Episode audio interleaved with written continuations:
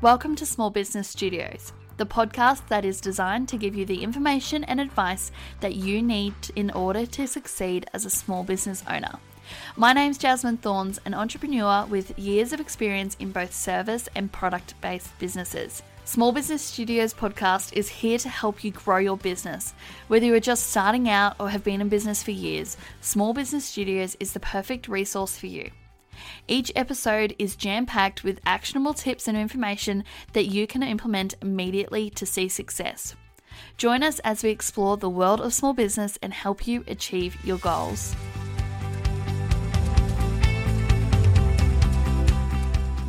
Hello, I hope you're having an awesome week. I really wanted to get on here today. We're in the middle of November, and I wanted to talk about recognizing and celebrating your achievements of 2023. At the end of last year, when I first started this podcast, we spoke about setting your goals for 2023 and what that looked like for you.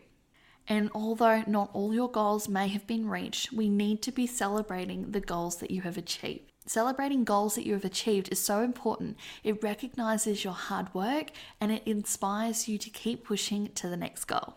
So, let me ask you this question Did you celebrate your achievements this year? Even the small ones. I remember launching and getting my first ever coaching client. It was a massive coaching contract, which was over four months. And it wasn't until the next week where I went, I didn't even celebrate that. That is such a massive achievement, and I didn't take the time to celebrate it. As soon as I noticed that, I made sure that we set aside some time to celebrate that massive achievement. It's something that I'm trying to become more and more aware about as I'm going through the year. I just recently launched my first ever workshop. And with that workshop, I had three people book a spot. Yes, that's only three people, but that is incredible. These people were putting so much trust and faith in me to deliver on what I said I would. So once I got out of that call, I made sure that I celebrated and I took the next day, which was kind of cool. It was a Thursday, and I took the next day as just a relaxing, celebrating day. This episode is just a nice short one, just to remind you that we need to be recognizing these achievements. In going into 2024, we need to be putting actions in place to make sure that we're actually celebrating those achievements next year. How are we going to recognize and celebrate them? My plan for recognition and celebration of every achievement is to take at least half an hour to an hour afterwards and celebrate that achievement. That may be going and calling your best friend to talk about this achievement because you want to share it with other people.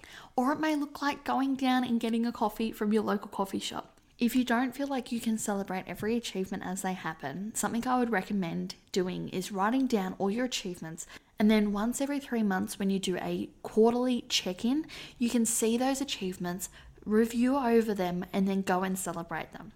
This could be by going out to dinner with your family, whatever you feel you need to do to make sure you're recognizing and celebrating those achievements. Well, that's all from me this week. A nice short episode to remind you that as we're going into this crazy season ahead of us, we need to still be recognizing and celebrating those achievements.